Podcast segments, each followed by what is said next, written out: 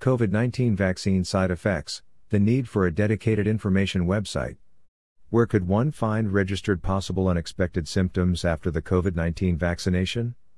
Almost 500 million people to date have received the different COVID 19 vaccines, out of whom 135 million received also the second dose. Research on common as well as rare cases is important, especially for the most adverse cases, as happened when deaths and thrombosis occurred a few weeks ago, which led to the suspension of AstraZeneca. Such was the case, for example, of ranitidine, a popular heartburn drug discovered in 1976 and in commercial use since 1981, whose withdrawal from the market was requested one year ago by the FDA.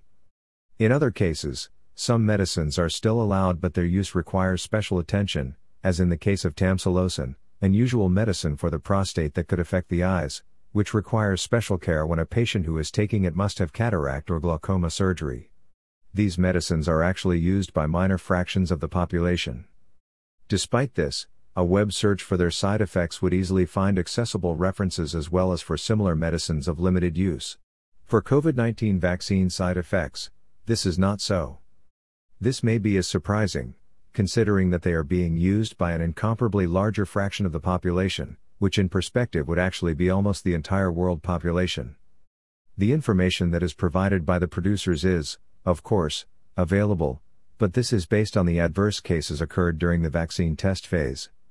The size of test samples amounts to a few tens of thousands, an order of magnitude less than the almost 500 million people, who until now have received the different COVID 19 vaccines, out of whom 135 million received also the second dose without need to say that these figures are growing day after day as the vaccination campaign progresses.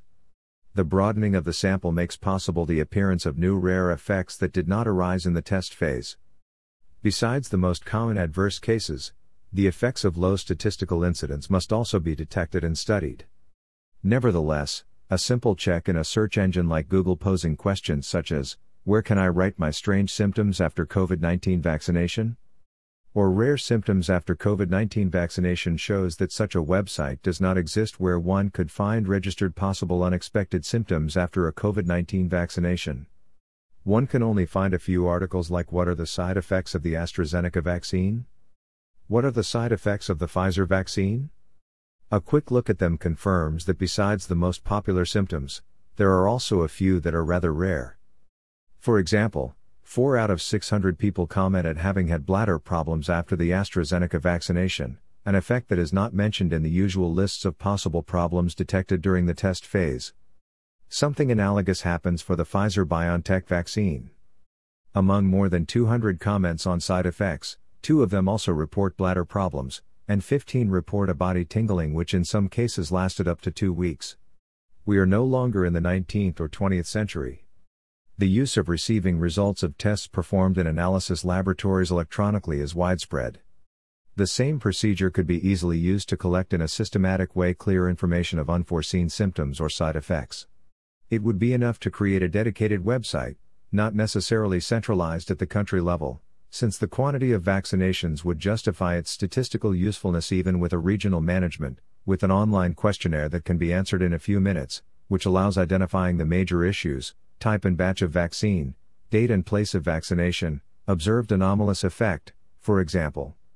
This databank would allow people to register the observed problem and put it in relation to similar problems presented with the same vaccine or batch of vaccines for any further investigation that may be necessary. Research on rare case is not only important for the most adverse cases, as it happened for the deaths and thrombosis that a few weeks ago led to the suspension of AstraZeneca, despite the careful EMA analysis of the cases which led to confirm that at least for the moment a connection with the vaccination is not proven.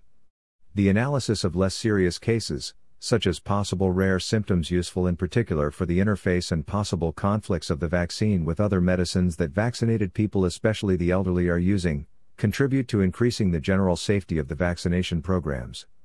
A second benefit that should not be disregarded concerns communication. The case for vaccinating does not require justification, given the tremendous difference between the direct COVID risks and the possible vaccination risks.